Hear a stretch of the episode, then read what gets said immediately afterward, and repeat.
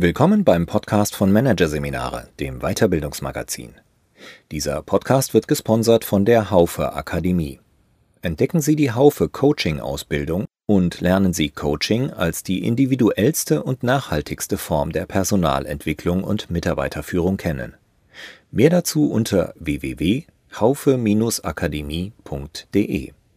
Unternehmensweite Agilität, das Allround-Programm von Jutta Eckstein. Viele Unternehmen wollen sich komplett agil aufstellen, anhand von Arbeitsprinzipien, wie sie im agilen Manifest beschrieben sind. Der Haken, diese Prinzipien beziehen sich auf Prozesse. Unternehmen haben aber auch eine Struktur und eine Strategie. Wollen sie agil werden, müssen sie auch die verändern. Mit dem agilen Manifest allein klappt das nicht, sagt Agilitätsexpertin Jutta Eckstein und schlägt einen reicher bestückten Werkzeugkoffer für die agile Skalierung vor. Dass sich etwas ändern muss in der Organisation von Unternehmen, hat sich inzwischen herumgesprochen. In den volatilen, komplexen, unsicheren und ambiguitären Zeiten, in denen Unternehmen sich heute bewegen, sind eindeutig jene im Vorteil, die es schaffen, sich schnell, wendig und flexibel, mit einem Wort agil, auf neue Situationen einzustellen. Agilität ist für Unternehmen weit mehr als ein modisches Buzzword. Sie ist eine Notwendigkeit. Das Problem dabei? Agile Denk- und Vorgehensweisen sind ursprünglich in der Softwarebranche mit Fokus ausschließlich auf die Arbeit in und mit einzelnen Teams entwickelt worden. Was fehlt, ist eine ganzheitliche Sichtweise, die einschließt, was Agilität auch für die Struktur, die Strategie oder die Gesamtprozesse eines Unternehmens bedeutet. Was heißt Agilität außerhalb von Software und IT? Etwa im Personalwesen, im Marketing, im Vertrieb oder in der Rechtsabteilung? Steht die Hierarchie der Agilität elementar entgegen? Wie viel Transparenz braucht unternehmensweite Agilität? Wie sollten Budgetierung, Legal Governance und Bonussysteme gestaltet sein, damit die Organisation agil agieren kann? Und wie ist damit umzugehen, dass Aktionäre einen schnellen Return on Investment erwarten, was jedoch dem agilen Fokus auf Kundenbedürfnisse entgegensteht? Gerade der letzte Punkt verweist auf eine Schwierigkeit, die agiles Arbeiten mit sich bringen kann. Die sonstigen Werte und Strukturen im Unternehmen passen nicht dazu. Selbst wenn es um agiles Arbeiten in einem einzelnen Softwareentwicklerteam geht, stoßen die im agilen Manifest formulierten Werte und Arbeitsprinzipien oft auf Grenzen, weil die Gesamtorganisation eben nicht agil aufgestellt ist. Agiles Arbeiten heißt zum Beispiel, die eigenen Prozesse und Werkzeuge ständig zu hinterfragen und gegebenenfalls zu ändern oder auszutauschen. In einem Umfeld, das Mitarbeitende daran misst, ob sie sich an vorgegebene Prozesse halten, kann das nicht funktionieren. Agiles Arbeiten heißt auch, zu liefern, was der Kunde wirklich braucht. Das kann etwas anderes sein, als anfangs vereinbart wurde. Die Organisation aber hält oft dennoch daran fest, Planungstreue zu honorieren. Auch damit baut sie Hürden für agil arbeitende Teams auf. Zu diesen Widersprüchen müsste es allerdings nicht kommen, würde man das agile Manifest richtig deuten. Darin nämlich geht es weniger um spezielle Tools und Methoden als um eine Haltung. Die Haltung, die ein Team in die Lage versetzt, agil zu agieren. Das Manifest ist daher ein guter Anhaltspunkt, um nicht nur ein einzelnes Team zu agilisieren, sondern tatsächlich die gesamte Organisation agil auszurichten. Nur, man muss dafür etwas Übersetzungsarbeit leisten. Im Zentrum des agilen Manifests stehen vier Leitsätze. Dort heißt es, wir erschließen bessere Wege, Software zu entwickeln, indem wir es selbst tun und anderen dabei helfen. Durch diese Tätigkeit haben wir diese Werte zu schätzen gelernt. Individuen und Interaktionen mehr als Prozesse und Werkzeuge funktionierende Software mehr als umfassende Dokumentation, Zusammenarbeit mit dem Kunden mehr als Vertragsverhandlung, Reagieren auf Veränderungen mehr als das Befolgen eines Plans. Welche grundsätzlichen Werte stecken hinter diesen Leitsätzen? Erstens Selbstorganisation dass Individuen und Interaktionen wichtiger sind als Prozesse und Werkzeuge, impliziert, dass es keinen Sinn hat, vorgegebenen Wegen zu folgen. Zweitens Transparenz. In der Softwareentwicklung erfährt man den tatsächlichen Status einer Entwicklung durch den Blick auf das fertiggestellte System an sich und nicht darauf, ob alle Dokumente darüber erstellt wurden. Deswegen liegt dem Leitsatz funktionierende Software statt umfangreiche Dokumentation, Transparenz zugrunde. Drittens Kundenorientierung. Dieser Wert steckt hinter dem Credo, dass die Zusammenarbeit mit dem Kunden wichtiger ist als die Vertragsverhandlung. Viertens kontinuierliches Lernen. Die Offenheit dafür ist die Grundlage des Credos, dass es wichtiger ist, auf Veränderung zu reagieren, als den Plan zu befolgen. Agilität wird vor allem von diesen vier Werten getragen. Folglich sind genau das die Werte, die auch in puncto unternehmensweiter Agilität eine Rolle spielen. Es gibt jedoch einen Pferdefuß. Der Transfer der Werte auf das Gesamtunternehmen liefert noch keine Antworten auf alle Belange eines Unternehmens. Denn die agilen Werte sind vor allem auf prozessuale Aspekte, auf Verfahrensweisen ausgerichtet. Ein Unternehmen hat aber neben den Prozessen auch eine Struktur, also eine Organisationsform und eine Strategie. Es legt Ziele fest, definiert die Wege dorthin und bestimmt die Ressourcen, die dafür zur Verfügung gestellt werden. Damit agiles Denken und Handeln holistisch im Unternehmen anwendbar ist, müssen auch Struktur und Strategie eingeschlossen werden. Nicht nur in der neuesten Zeit, sondern bereits in den 1970er Jahren sind Ansätze entstanden, bei denen die vier zentralen agilen Werte Selbstorganisation, konstante Kundenorientierung, Transparenz und kontinuierliches Lernen ebenfalls im Mittelpunkt stehen und die gleichzeitig geeignet sind, Unternehmen auch auf der strukturellen und strategischen Ebene weiterzuentwickeln.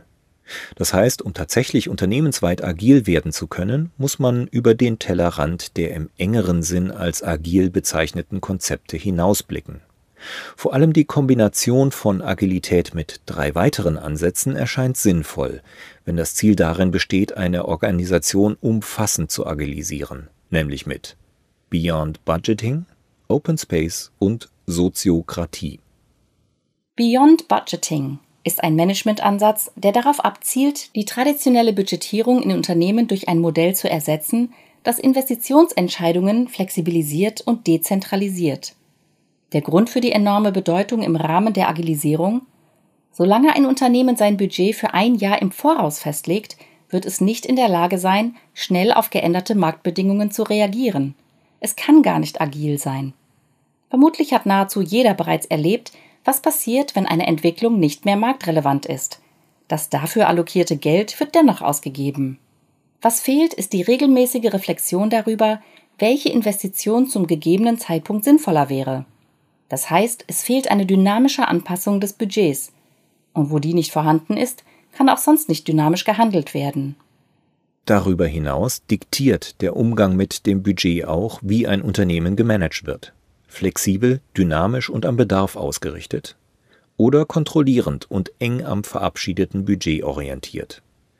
Um sich auch strategisch sowohl aus Finanz- als auch aus Managementperspektive agil aufstellen zu können, ist Beyond Budgeting entstanden bereits in den 1970er Jahren daher ein sinnvoller ergänzender Ansatz. Denn er ermöglicht, Ziele relativ zu verabschieden, Planungen ständig zu überprüfen und bei Bedarf anzupassen, sowie die finanziellen Ressourcen dafür dynamisch bereitzustellen. Damit spontane Anpassungen ans Marktgeschehen und Innovationen möglich sind, brauchen Mitarbeitende Freiheiten und es gilt, ihre Potenziale zu heben. Dies kann sehr gut durch die Implementierung der inhaltlich offenen Großgruppenmethode Organizational Open Space ermöglicht werden. Jede Mitarbeiterin, jeder Mitarbeiter ist nach dem Konzept eingeladen, zu jeder Zeit eine Idee für beispielsweise ein neues Feature, ein neues Produkt, ein anderes Vorgehen einzubringen. Und wenn sich genug Kollegen dafür begeistern, wird diese Idee umgesetzt. Dazu gehört, dass Mitarbeiter frei wählen können, woran sie arbeiten – allerdings unter der Prämisse, diese Freiheit verantwortungsvoll einzusetzen.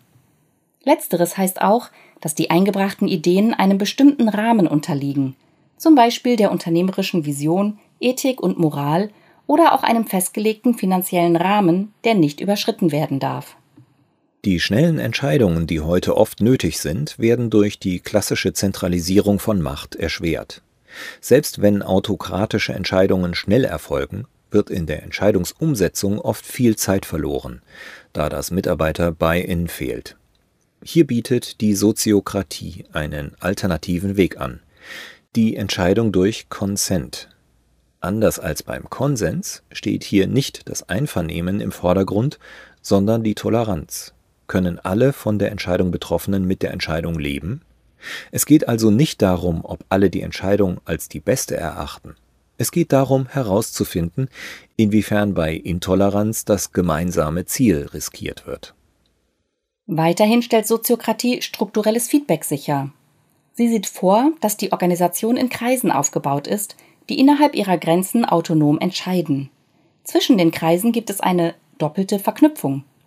Auf jeder Hierarchieebene wird mittels Konsent ein Repräsentant gewählt, der diese Hierarchieebene eine Ebene höher vertritt. Für jede Hierarchieebene gibt es also immer zwei Köpfe, den von oben bestimmten designierten Leiter und den von unten gewählten Repräsentanten. Dies führt zu Feedbackschleifen in der Hierarchie, was unter anderem auf den agilen Wert konstanter Kundenfokus einzahlt. Dass auch ständig über die Prozesse selbst Feedback eingeholt wird und darüber notwendige Anpassungen stattfinden, stellen wiederum agile Methoden wie Scrum und Kanban sicher. Zusammenfassend heißt das, um unternehmensweit agil zu sein, könnte eine Synthese aus den Ansätzen Beyond Budgeting, Open Space, Soziokratie und Agilität hilfreich sein. Mein Kollege John Buck und ich haben aus den Anfangsbuchstaben dieser Ansätze die Kombination Bossa Nova getauft. Der Begriff hat verschiedene Bedeutungen, die uns als sehr passend erscheinen. Aus dem Portugiesischen übersetzt bedeutet er neue Welle oder neuer Trend. Und genau das ist es, was Unternehmen brauchen, um die Herausforderungen der Zukunft zu meistern. Der Begriff steht aber auch für einen fröhlichen Musikstil, eine Verschmelzung von Samba und Jazz, und für einen Tanzstil, bei dem es um ständige Anpassung an die Umwelt geht.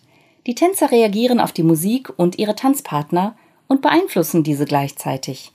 So ist es auch mit der unternehmensweiten Agilität.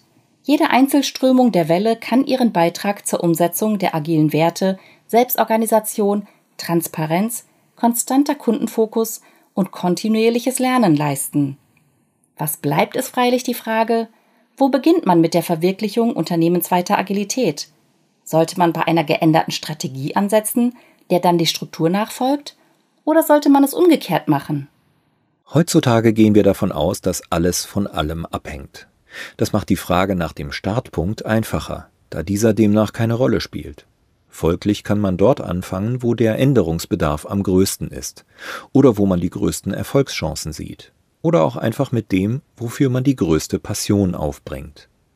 Das verweist bereits darauf, dass es bei der Verwirklichung unternehmensweiter Agilität nicht um den einen großen Wurf geht.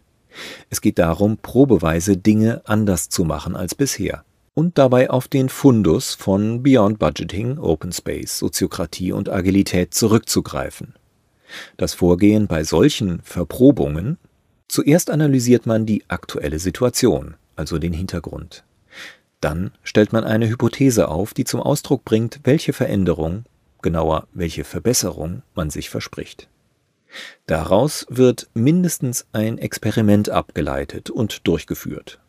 Und schließlich werden die Resultate dahingehend analysiert, ob sie die gewünschte Veränderung erbracht haben, und das Gelernte wird weitergetragen, sodass sich die Wissensbasis der Organisation beständig erweitern kann.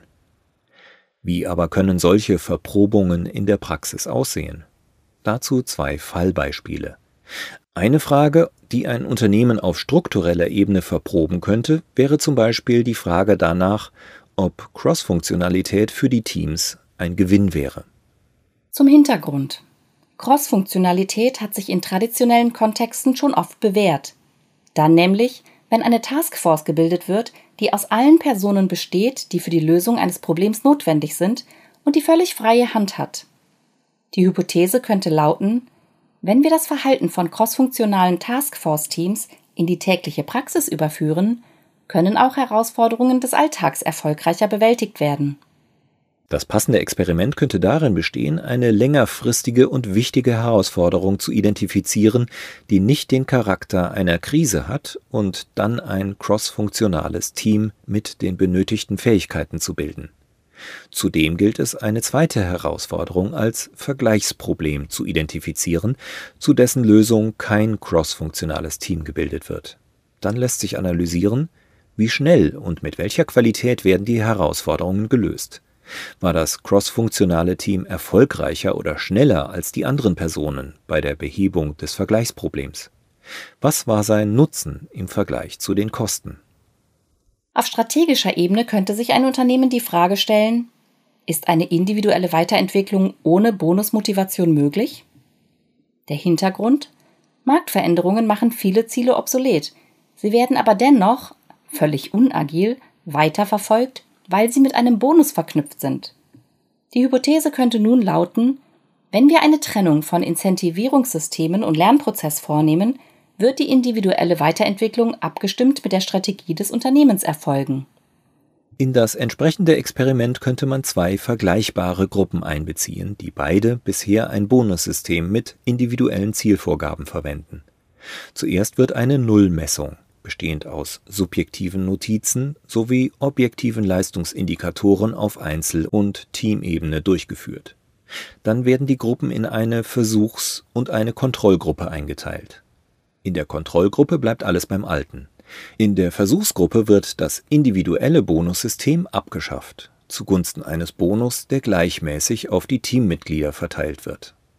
Statt mit von oben definierten Zielvorgaben arbeiten die Mitarbeiter mit selbst definierten Entwicklungszielen, sogenannten Objective Key Results. Ein Verkäufer wählt beispielsweise das Ziel, die zwischenmenschlichen Kontakte zu den Kunden zu verbessern.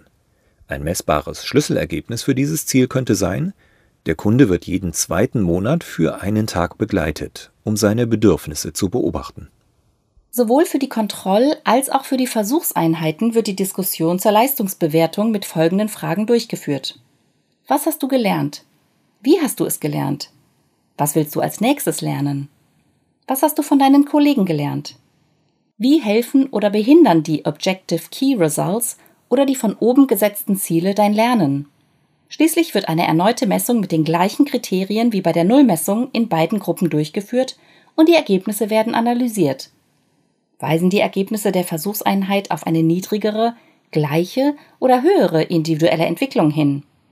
Was sind Erkenntnisse in Bezug auf das weitere Vorgehen? Was wurde gelernt? Auf diese Art können Unternehmen dem Ziel, komplett agil zu werden, Stück für Stück näher rücken, fast schon spielerisch, wie die Tänzer beim Bossa Nova der vor allem die Besonderheit hat, dass er kein präskriptiver Tanz ist. Er entsteht in der Situation, als komplexe Teamaktivität, die ständig im Fluss ist.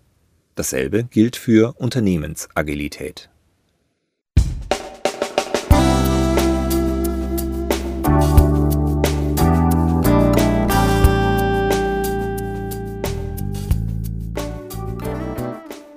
Sie hörten den Artikel Unternehmensweite Agilität, das Allround-Programm von Jutta Eckstein. Aus der Ausgabe Dezember 2020 von Managerseminare, produziert von Voiceletter. Weitere Podcasts aus der aktuellen Ausgabe behandeln die Themen Ökologischer Handeln in Unternehmen, nachhaltige Impulse und Regelbrüche in Organisationen, relevante Grauzonen. Weitere interessante Inhalte finden Sie auf der Homepage unter managerseminare.de und im Newsblog unter managerseminare.de/blog.